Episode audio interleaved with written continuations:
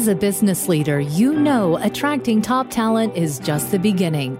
Real growth happens when you lead yourself and others well, creating a company culture that attracts, nurtures, and retains the best of all things. We'll teach you how to make an impact through a holistic leadership approach, reframing success in leadership. This is the Talent Magnet Institute podcast with your host, Mike Sipple Jr. Thank you for joining us for this week's episode of the Talent Magnet Institute podcast. I have the distinct pleasure of sitting across from one of my board members and faculty of the Talent Magnet Institute. More importantly, today we're going to be dialoguing about his president and CEO role of Cincinnati Cares, Doug Bolton. And Doug is also on the board of the Dan Beard Council, the University of Cincinnati's Economic Center, and recently termed out at the Metropolitan Club. Doug, thank you for your leadership there, and thank you for joining us today. Happy to be here, Mike. I just have to say, as a longtime listener of the Talent Magnet Institute podcast, I just adore what you're doing here. You know that I'm a content guy at heart, and the rich content that you are adding to our community is just powerful. So thank you for doing this, and very pleased to actually be recording one. That's excellent, Doug. Yeah, at the time of our recording, I never thought we'd be at 12,000 listeners, and what a journey it has been. Also, just experiencing the people in the community that come up to us and share that, you know, I listened to a recent podcast and it really made me change the way I'm thinking, or I'm doing something different with my team, or I'm getting involved in different ways. And that's the call to action that we hope to reframe success in leadership. You know, digital business is transforming everything we do. And so I think you're seeing that, you're experiencing that, the growth, you know, again, the richness of the content that you're creating. And, you know, the internet is a disruptor in many ways, but it's also a positive impact on people's lives. And you're an example of that. Excellent. Well, Doug, today, and I appreciate that very much, humbled by it. Today, we're going to spend a lot of time talking about the power of volunteerism. I think as many in this community, the hundreds of thousands of people who know you as a leader who leads in volunteerism and is involved in so much, which has ultimately led to an incredible role here at Cincinnati Cares and all that you all are doing. Can you share with our listeners a little bit about why you have been so committed to volunteering while you held CEO roles and executive director roles and managing partner roles? You know, I think I have to give so many credits to the Boy Scouts of America. You know, and I'm an Eagle Scout and learned so much in scouting. I had incredible parents, but they both worked to make ends meet. And so it really was scouting and the scout leaders that had such an impact on my youth and upbringing. And so that planted the seed of service, all the merit badges that you earn, all the experiences, all the leadership that you are able to accumulate in the scouting movement, you know, just plants the seed of service to others. And so, you know, when I went away, went to journalism school and started focusing on my career, I was really head down. And as well as a journalist, I said, oh, I can't get involved. I have to be objective. I can't show impartiality whatsoever to anything that's really important to me. And so for a long, long time, I didn't do anything.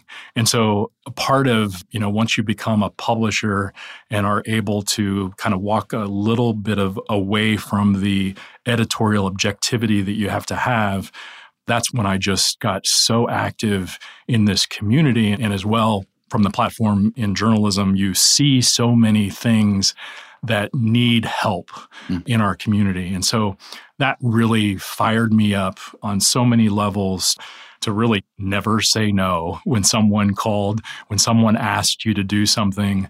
And so I probably overcommitted in so many ways, but big believer in how that can have an impact on your community. And then it improves yourself. I mean, I probably learned twice as much in business, in leadership, from my volunteer experiences that I did in my professional experiences. So just all those things wrapped together makes me such a believer in volunteerism and service and the impact that it can have on a community. As it relates to your feeling of the places that employed you, being enabling you to do that type of volunteerism. And I realize in the community that the more you volunteer, the more great people you meet. The more great people you meet, the more great things happen. But was there also a feeling as it relates to the positivity and the appreciation to your employer is that they enabled that? Oh, clearly. I mean, role model in this business, Ray Shaw, the founder of American City Business Journals, the chain that owns the Business Courier and 39 other business journals across the country. He was an example of that, and he instilled in all of his publishers that we benefit as a business journal from the vibrancy of the business community. And so we owe it back to this community to give back. And so he was a big supporter of publishers being very involved in the community. And then, my next employer, Cassidy Turley, which then became DTZ, which then became Cushman and Wakefield, the legacy, John Frank was the founder of the organization that became what Cushman and Wakefield is today. John Frank was just honored by the Cincinnati USA Regional Chamber as a great living Cincinnatian, and he is the epitome of service and volunteers, hands-on service in this community. And so that started the legacy of the organization that I helped lead for 7 years. And that continued even through big corporate changes, selling ourselves to private equity and then eventually going public. That remains today part of Cushman and Wakefield's ethos of giving back to a community that provides so much to it as an organization. This community creates the margin that makes Cushman and Wakefield work. And so there's a responsibility to give back. And so I have benefited immensely from working for two organizations that absolutely got it. And so many do, but so many more could. And that would make our community better. Yeah, absolutely.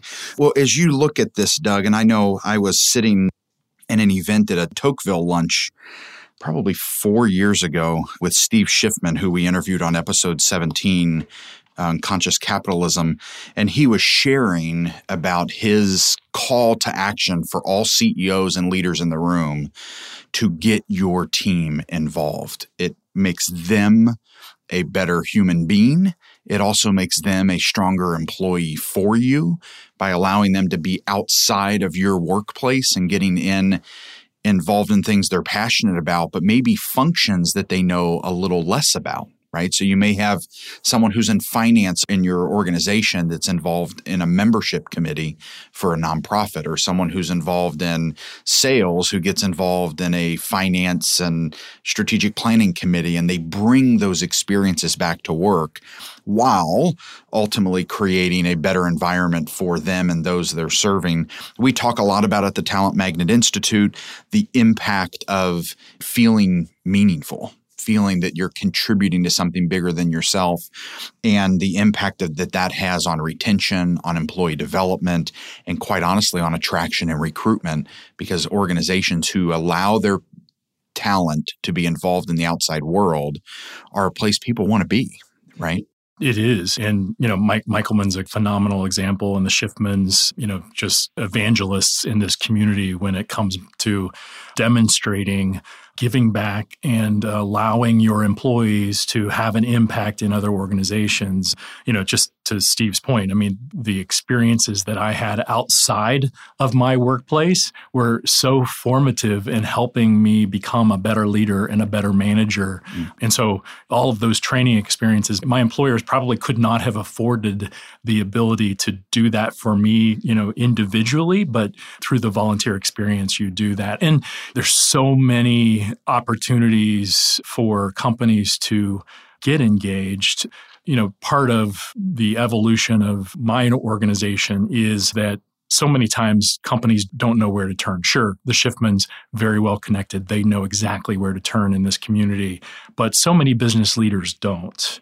And so that's a little bit of the reason for the emergence of my organization. But you look small, large, local, national, there are so many examples that really do produce bottom line results for a business when they allow their employees to not only do their job well and manage them well, become a talent magnet, but then also allow their employees to be outwardly focused and help the company connect, you know, passions in the community and mission with their business purpose.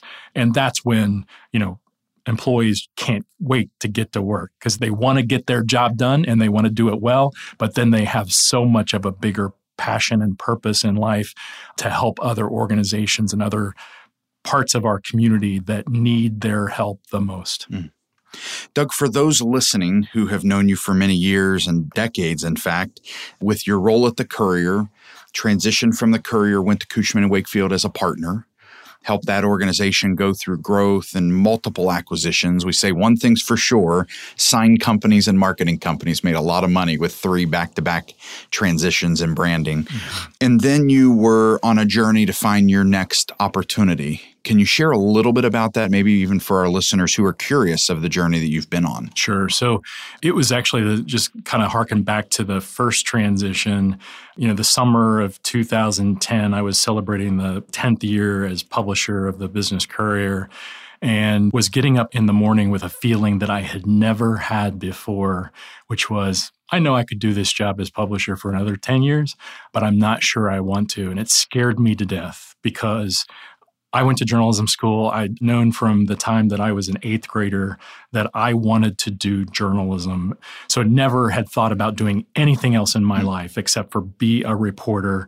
And so that feeling scared me because I didn't know about doing anything else. And so, you know, started to pray about it, started to think hard about, okay, what do I want to do? There were a lot of things in the community I thought, oh, I could do that. Oh, I could do that. And then, you know, a couple months later, longtime source of mine who was a broker at Cassidy Turley called and said, Doug, we're having transitions in our leadership. We think you'd be great at this. You know the city.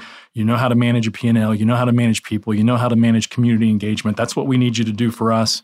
Will you make the transition? And I looked around at some other things, though the company, American City, took great care of their publishers. The one thing they never would do would be share equity with us, and there was an opportunity for me to be able to become a partner. So that was transition number 1. Transition number 2 was when the CEO had recruited me ultimately to join Cassidy Turley. He said, Doug, we're going to become the second biggest in the world. We'll never surpass CBRE, the largest commercial real estate services provider in the world, but we'll come a close second. And in this industry, you just need to be 1, 2, or 3, and you'll do great. We need someone just like you doing all those things. It'll take us 10 years to be the second biggest, and this will be a great run for you. You know, you might be able to even finish your career here. So I was 47 when I made the transition. You know, thought 10 years sounds great. I'll be 57. Then I can just kind of do some fun things in the community. Well, all of what the CEO promised happened, except it happened in 5 years instead of 10. You know, the world is moving quite fast these days. So that brought me to the summer of, you know, 2017 when I was beginning to think, you know what? I've done this. I've done a lot of the things that I was recruited here to do, grow the office, recruit different pieces of the business lines that weren't here, put together teams, done a lot of things. And so do I begin to think about a transition? Our company was beginning to prepare to go public. So lots of change at the top. And so I thought, you know what? This is a perfect time for me to make a transition. A couple of good friends of mine said to me, hey, Doug, we will not hire Cushman because we won't get you to do the work. But if you would ever think about leaving Cushman, we'd love to have you do some work with us and for us. So that gave me the confidence to leave Cushman at the end of 2017. And I also knew that there were some other things in the community that I wanted to do. And at that point in time in my career, I was 55 and beginning to think about, okay, what's the commonality between my 25 years in the media business and then my 7 years running commercial real estate? It is that volunteer service. So board chair of a number of organizations, from the Dan Beard Council to the Metropolitan Club to the Economic Center to the Visiting Nurse Association, the Better Business Bureau. And so as a result of those positions, had a very unique perspective, I believe, on the nonprofit community and the intersection with the business community. So looked at a couple of opportunities. You know, United Way, CEO Rob Reifsnyder and I, good friends. I knew that he was going to be retiring. That clearly was one position that I was interested in and thought it would be a phenomenal way to marry my business experience along with my passion and interest in this community. And so the confidence of those folks who wanted to hire me for some short-term projects gave me the ability to leave Cushman at the end of 2017 and then begin to really prepare for candidacy for United Way's CEO job and went for it. Unfortunately, I failed. I did not get that job, but along the way, intersected with, a number of opportunities that I looked at, things that I was interested in doing. But one in particular came at me fairly quickly after I left Cushman and Wakefield, and that was the opportunity that Craig Young was working on. And Craig and I have known each other from our time at the Dan Beard Council Board, known Craig for about 15 years. So real quickly, Craig, tech entrepreneur, sold a couple of companies in the late 1990s, did better than he ever imagined that he would ever do. So created a family foundation, was able to essentially, for the next 15 years, work with his young family in doing a lot of hands-on volunteering. And as a result of his family's wealth, was able to also do some significant philanthropy in this community. Was then invited to join a number of boards, the Children's Hospital, the zoo, already on the Dan Beard Council, American Red Cross, and then a number of as well national positions that gave him a deep look into philanthropy as well as volunteerism, not only locally, but across the country. And some of your listeners may be familiar with one of his projects during that time was the creation of what is now the largest network that connects high school and college students to be able to share their volunteer service. It was known as You Give at one time, then became My Actions. It's now part of the Muhammad Ali Center and then has a spinoff that essentially, again, is in 22 states, allows high school and college kids to essentially be inspired and share their inspiration around volunteer service. As that project kind of came to a maturity that Craig said, you know what, I love what that is, but that doesn't get to the core of what volunteerism needs are in our communities. And that caused Craig to kind of come back and look at Cincinnati in particular. Craig started having conversations with United Way and the Greater Cincinnati Foundation and essentially, do you all know how our volunteerism market is doing, the volunteer ecosystem in this community, and started doing a significant amount of study. And that's where I kind of began to intersect with Craig about the time that the numbers were beginning to materialize, and that is that volunteerism in this community is not healthy. Our rates of volunteerism have declined significantly since 2011 and are actually declining at twice the national rate.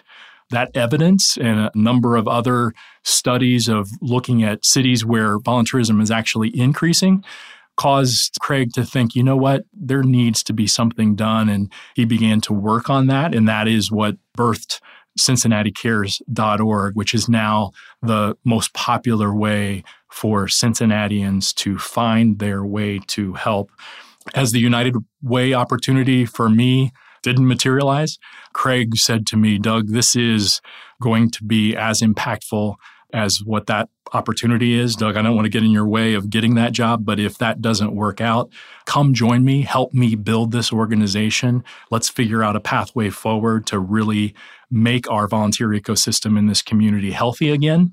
And so that's what I started doing at the beginning or the middle of 2018, and am now continuing doing it on a full-time basis. Mm-hmm. And one of the exciting parts of you also joining the Talent Magnet Institute faculty is the intersection of volunteerism to building healthy workplaces where team members feel focused, feel valued, feel engaged, feel a part of something, and then the impact that has on corporate culture and ultimately also organizational performance.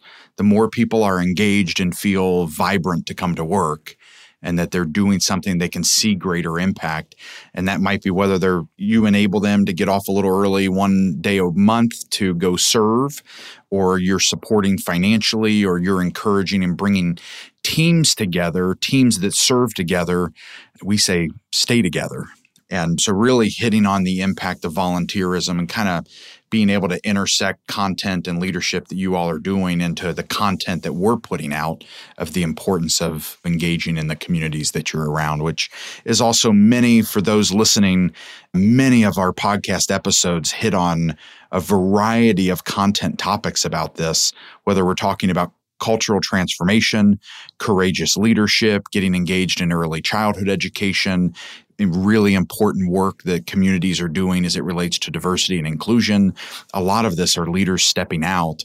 And many of the people that we've even met through the podcast journey, originally we met them by serving in the community and being on boards and being really blown away by the leaders that are leaning into their work and that are considered by most high performing. And they would say, I do that because I love what I do. Right? That's where the high performance comes from, is that engagement around what they do. Doug, you mentioned earlier around the census data. Could you share anything specifically around census data? When I hear volunteerism is failing in this community, and it's probably, I'm wondering if that's worldwide or people just know less about how to get involved because there's so many things to get. What did the data reveal? So nationally, volunteerism rates have been on the decline, as I said, since 2011 and dipped below 25%. So less than 1 out of every 4 adults in America is volunteering these days. Probably lots of things happening that causes that, whether it's, the geopolitical issues, loss of hopefulness. So lots of things that probably impact that. But one of the things that we believe, core to our philosophy, is that the way that volunteers find opportunities to help has been broken. And so technology, hence Craig's background in technology, cannot fix everything, but it can do a lot to help solve part of this problem. So as I said, nationally declining below 25% for the first time. Cincinnati's volunteerism rates just slightly above the national rate at 25.8%, but declining at twice the national rate. And when you look at our peer cities in Ohio and surrounding states, Columbus also has experienced a decline, but Cleveland, Indianapolis, Pittsburgh have all experienced increases. And so when you look at those cities, our peer cities where volunteerism has actually increased over that period of time, you look at those cities and you ask the question, and we did, why? What's going on in those communities? And so a couple of factors. One factor is that in those communities where volunteerism is increasing, there is a single organization that is 100% focused on the volunteer. So gets up every morning, the team goes to bed every night thinking about what am I going to do to help volunteerism in my community. In Cincinnati, we have no such organization. A lot of that work has defaulted to United Way, but as Rob and new leadership now at United Way is Ross Myers moving the organization to be more focused. First, it was on health, education, and income. Now it's on poverty. The investment in the general volunteer space has diminished. And so that is perhaps part of the problem that we see in our community is that disinvestment. That's a good stepping point to overall investment. When you look at Cleveland and Pittsburgh and Indianapolis, you see foundations in those communities investing in the volunteer ecosystem to the tune of $1 million and $1.5 million and $2 million. So you have the Greater Cleveland Foundation and the Eli Lilly Foundation in Indianapolis. They are making investments in supporting volunteerism and the tools that volunteers need and the tools that nonprofits need in this community to help make volunteers effective. And those kinds of investments are not being made here in Cincinnati. We've been fortunate that Greater Cincinnati Foundation has been a big supporter of Craig and Cincinnati Cares, and very fortunate for that. But there are so many needs in our community that GCF and Hale and all the other big foundations, Farm Farmer Family Foundation, they're all torn because they have so many other needs in our community. And it would be very, very difficult for them to essentially say, okay, we're going to put some of these very immediate service delivery needs on hold in order to invest in the volunteer ecosystem and try to match what's been going on in those peer cities, in some instances, for decades. So those are kind of the two big factors. You know, we have some strengths in this community around volunteer ecosystem, our BOLD training. I'm a product of the United Way volunteer leadership. So it's essentially a board leadership training program. And then our community service learning, which is, again, focused on high school. And that has been traditionally led by the Meyerson Foundation. Huge strengths in our community. But other pieces, there's weaknesses. And one of those big weaknesses is that technology. And so that's what Craig used his experience and background to really begin working hard on in 2017, was building a technology platform that would make it easy for volunteers to find their way to help. So when I say easy, what does that mean? It means frictionless. It means mobile friendly. It means beautiful. It means essentially making the experience for the user unlike anything they've ever experienced before. And just a quick example of what those experiences used to be under the old platforms that exist out there. They were built really using technology that Match.com, surfaced in the 80s to try to help essentially adults find partners.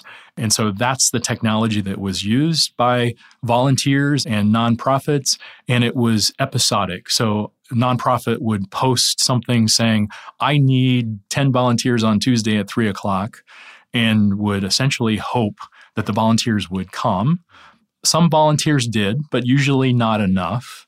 The volunteers would look at those opportunities that were posted and say, you know what, I'm really not interested in doing that, but I'd really like to do something else. But they could not find those opportunities online. The nonprofits would get frustrated because they wouldn't be able to find the volunteers. And then the volunteers would get frustrated because they couldn't find the experiences that they wanted to essentially be put to work for. And so that technology just has not worked and doesn't work today. And so that's what CincinnatiCares.org was built to do, was to essentially make that experience completely different today and going forward. And as I said earlier, we are now surpassing all other platforms in this region that have existed for years in terms of connecting hundreds of volunteers to the opportunities. A key part of that philosophy is, again, the episodic nature of it. We don't just call for volunteers for Tuesday at 3:00. We allow nonprofits at no cost to put their ways that they need volunteers on our site so that it's evergreen. You find opportunities at all times and can make your way. It's comprehensive. It's the Yelp model. It's, again, borrowing from the digital disruption that's going on in our environment. Everything can be bought or found on the internet. And so volunteer experiences should be able to be too. But what happens is when someone goes on the old existing sites and they knew of an organization that they wanted to help, they couldn't find that online. And so what is very important to our platform is that if you know of an organization, you better believe it's there, but you also are going to find information on the 50 other organizations that you know about. So you may know about SCPA and what they do for animals in our community, but did you know there's 75 other organizations in our community that focus on essentially helping animals either find a new home or essentially making their lives better? And so we empower, the small organizations as well as the large organizations in a way that hasn't been done before. And so it's that connecting that is number one, we're hoping is going to be able to fuel the ability for us to reverse those trends that we're seeing in volunteerism by essentially making it possible for volunteers to find what it is that they want to do. That's great. As it relates to, so if a nonprofit leader is listening, I'm sure hopefully they're already on the platform. And then is the model scalable for the others throughout the world that listen to our podcast? Is this scalable, or is your intent to take this same model into Cincinnati? It is scalable. Yes. Yeah, it is scalable. So the partnership that Craig and I have that is pretty powerful is that by my focusing on Cincinnati and standing up an organization that's going to be 100% focused on the volunteer and partner with United Way and GCF and other organizations to really improve our volunteer ecosystem, this allows Craig to focus on the technology as well as his relationships across the country. And so Inspiring Service is the name of the organization that Craig actually started back in early 2017, a nonprofit to inspire and engage and empower individuals to do volunteerism that it benefits themselves and their communities. His work at that level with Inspiring Service will continue across the country. So we're already doing this in Nevada. We're doing this, building a similar kind of platform in Boston with community leaders there and looking to work with other community leaders from coast to coast in building this model in their communities. Now, we won't start an organization like Cincinnati Cares in those communities because in many cases across the country, there's 70 organizations plus that are 100% focused on volunteerism that are not United Ways. And so this model already exists in other communities and is already helping companies in those communities engage their workforces in meaningful volunteerism, again, that benefits the companies, it benefits the employees, and then it benefits the community. So these organizations already exist, but what doesn't exist is the technology that we will license to these communities to essentially help them fix those declining volunteerism rates all across the country. That's excellent. And if there's an organization or an individual who's inspired in their community to do something about this, what's the best way for them to reach out? So Inspiring Service, inspiringservice.org is the website. They can contact us through that. If they are outside of Cincinnati, cincinnaticares.org is the site in Cincinnati. In Cincinnati, we've also built a companion website called in.cincinnaticares.org, and that's geared towards businesses, individuals, and nonprofits who want to engage with us at a deeper level to essentially improve themselves at community engagement. So as I mentioned, we offer businesses services to essentially be able to improve themselves.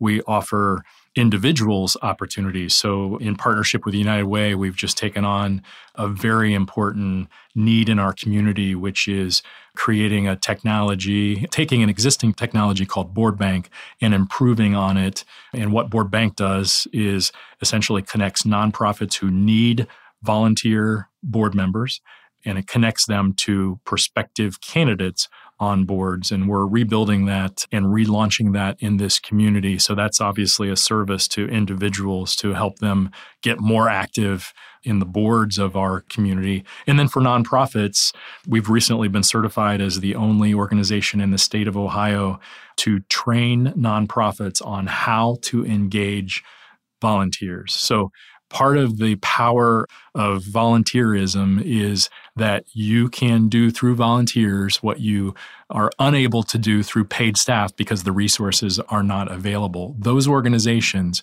who engage volunteers at the highest level are able to produce returns on that volunteer investment. So the minimal amount that you invest in essentially volunteer engagement will return you 300 to 600% for that nonprofit organization. So it only makes sense for nonprofits in this community to get better at engaging volunteers. We already have some great organizations in town, the zoo, the Cincinnati Museum Center, Habitat for Humanity, the Ronald McDonald House, who already engage volunteers very, very well. But their experiences need to be trained and taught throughout the 2,000 organizations in our community that engage volunteers on an everyday and a regular basis. Mm-hmm.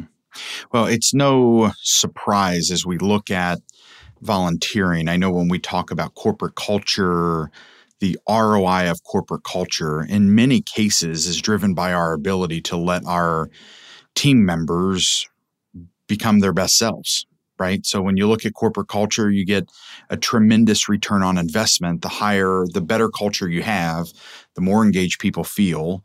We would also, again, say that when you look at data around ROI of engagement, the more they volunteer, show me an organization that allows their team members to volunteer and be involved, and we will show you an organization that has a higher engagement rate and people who feel more connected to their environment. Yeah, right. It's a natural circle. It benefits the community. It benefits the business. It benefits the individual. It is a flywheel that once you get that going, a business and the community and the individuals all benefit to extraordinary levels.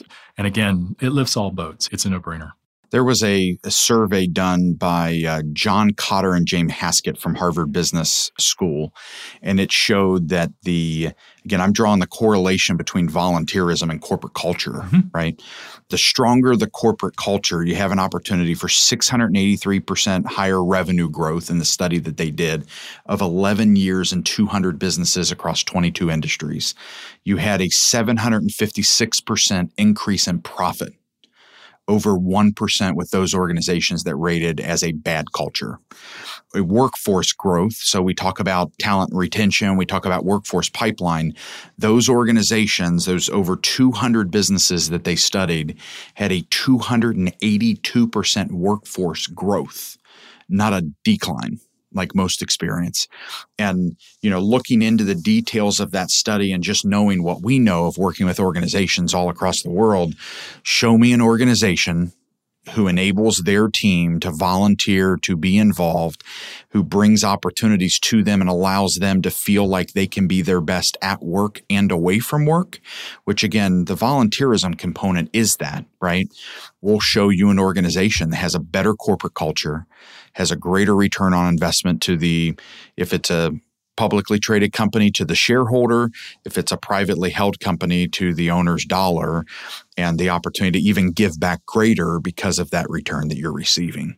Yes. You know, Cincinnati's well known for our generosity. You know, we have had one of the best United Ways in the country. We have the biggest fine arts fund consortium of fundraising that goes on in this community. There's a number of other metrics that would measure our community's generosity. We also see that in volunteerism, but there are chinks in our armor, and that's what we're hoping to do, is to be able to spread that gospel through more companies for them to be able to do this. And again, it not only benefits the community, but it benefits those companies. You look at the list of the national list of great places to work, and the companies that show up on the top also show up on the top of the companies that do corporate social responsibility the best. Mm-hmm. So those rankings of the great places to work, what does that do for those companies in terms of attraction? They are talent magnets. They are able to attract new workers. They're able to retain their workers. And in this labor market that we're in and are going to be in for the next 30 years, you cannot not do this in order to essentially position your company in a way that differentiates you from others that just don't do this. Mm. So, Doug, many years ago, I had the opportunity to be introduced to Craig Young. I believe it was by Ron Brown or Ray Allen. It was one of the two of them in our community. For those in Cincinnati, Ray at that time was leading the major giving of United Way, and Ron had entered. And my desire was, I want to go meet people who are engaged philanthropists, because the comment you just made about our community is one of the most giving from a dollar standpoint. But who are the ones that are actually making impact besides just giving money, which is extremely important? Thank you for all those who give. Please give more. But the connection of how do we really make impact? And that's when I was introduced to Craig Young. And as a philanthropist who had a strategy and had a belief. And I was also asking the question around my network. And I wanted, my wife and I, Amber and I, want to include our children. Mm. Do you know anyone who's included their children in their approach? And how do we create a family strategy, not just a personal strategy? And we talk a lot, with the Talent Magnet Institute of helping leaders look at relationships, work, community, and life. And that's something that I've been trying to live out personally as well. Again, this goes back probably a decade ago when I was introduced to Craig. And he was the one that came up. The name came up that, you should meet Mr. Young if you haven't yet. And he was so gracious to give of his time. And I think was surprised that, was going through the experience of that someone was reaching out asking about, like, I really want this to be my family strategy.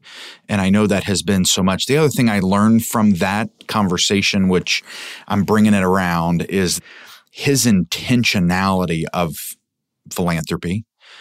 My guess is, I'm just going to ask the question, is this what showed up where there's, boy, why do we have so much dollars being given, but so little impact actually happening to those who need the most support?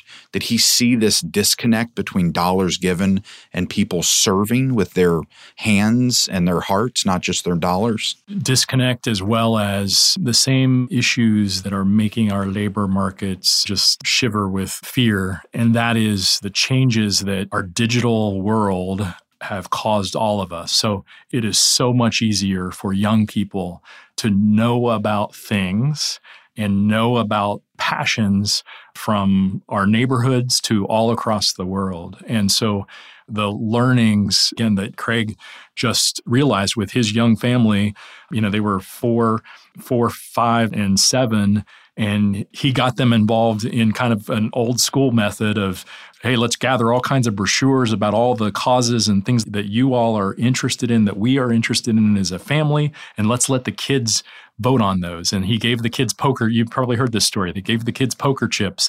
And every December, they would essentially let the kids help decide where their family foundation dollars were going to go based on the kids' interests. Well, now, you know, you don't need to do that with just brochures. You could do that digitally and in so many ways. And kids today are no less interested than baby boomers like myself in being committed and giving in this world, but they just do it differently. They're more informed. They have a broader perspective. They have skepticism around big brands. And so their choices are just so much more deliberate. And so philanthropy is changing, is being challenged in so many ways by all of those issues. And so Craig has become this, quite frankly, national spotlight of enlightenment around how we can make philanthropy more impactful. And it is around essentially creating better volunteers who are more deliberate about their dollars, but then also very much given the pathway to be able to activate their time. I was just talking with someone earlier today, and you know, we have this 10,000 folks retiring every single day in this country, and the needs that we have in our community to be able to harness the power of those folks who are turning 65 to solve our world's problems is so deep and complex. The problem is many of them don't know where to turn or how to start, how to get active. And then when they do, they have a frustrating experience, and that turns them off, and they go back to doing what they shouldn't be doing, which is not much and or just a little. I mean, they could be doing so much more for our community. And so our challenges are not only at the young end of the scale in terms of changing the way people think about volunteerism, but also at the late stages of life, where in some instances, it's probably the most important and most powerful place that we can do our work because of the experiences these older Americans have and the ability for them to be able to transform nonprofits who are deeply involved in our delivering on our community needs. That's very, very insightful, very insightful. The ability that young families have, I mean, I love the correlation you drew with Craig's, at that time, his children's ages. Mine would have been probably, I mean, we had one child at that time, I believe. He was probably 2. And just recently, we took our children with us to a giving circle where they got to hear 3 pitches. We actually let our 3 children go up and vote for which nonprofit they wanted to receive at that. So it was an hour long. One nonprofit got a $6,000 check and an initiative called Give Where You Live, which was a speed philanthropy grant led by the Horizon Community Funds of Northern Kentucky. And we also are really supporting the giving circles that are happening, like this entrepreneurial speed giving experience. I know we're also hosting one with the Greater Cincinnati Foundation that Laura Mangi leads, and looking for ways to serve in that capacity while identifying how can our children get involved in things directly, right? So us as adults be able to do the same, to try to create giving hands, not just giving hearts and wallets. And then when you give of hands is what I've always said, and working in the community, when you get people's hands, you get people's hearts. When you get people's hearts, you get their financial support. And if we could just, to your point, pull people and get more hands, we've kind of reversed this strategy. And we really need to get people's hands and then their hearts. And then that can ultimately lead to growth in these initiatives. Well said. Doug, thank you so much for joining us today. Thank you for your leadership and all you and your team at Cincinnati Cares are doing, and for your impact on me. I've watched you. There's many people that I get the distinct pleasure to interview. You know, we look for people that are doing things well, that are living well, that are being vulnerable and transparent, and are being great examples in this world that we live in. And you certainly are one of those. And I want to thank you for the relationship and your leadership in our great community. Thank you, Mike. I appreciate that. Thanks for joining us for this episode of the Talent Magnet Institute podcast. By now, you've probably heard of servant leadership, but did you know it's been proven to improve company culture, customer service, and reduce turnover on teams? Find out if your actions pass the servant leadership test at talentmagnetinstitutepodcast.com/SL. That's talentmagnetinstitutepodcast.com/SL. The Talent Magnet Institute podcast is powered by Centennial, a talent strategy and executive search firm, and the Talent Magnet Institute. You can engage with us at Talent Magnet I on Twitter, or Talent Magnet Institute on LinkedIn and Facebook. Please communicate by using hashtag Talent Magnet. Find us in your favorite podcast app to subscribe, rate, and leave a review, as well as share with a colleague. You can also listen at talentmagnetpodcast.com. Our podcast studio is based in Greater Cincinnati, Ohio. We are supported by our listeners, clients, and partners from all over the world.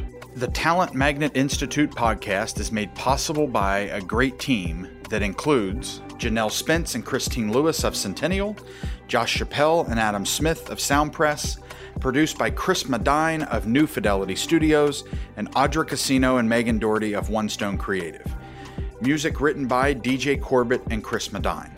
And myself, your host, Mike Sipple Jr. Thank you for joining us on the journey of developing leaders to succeed in relationships, work, community, and life, reframing success in leadership.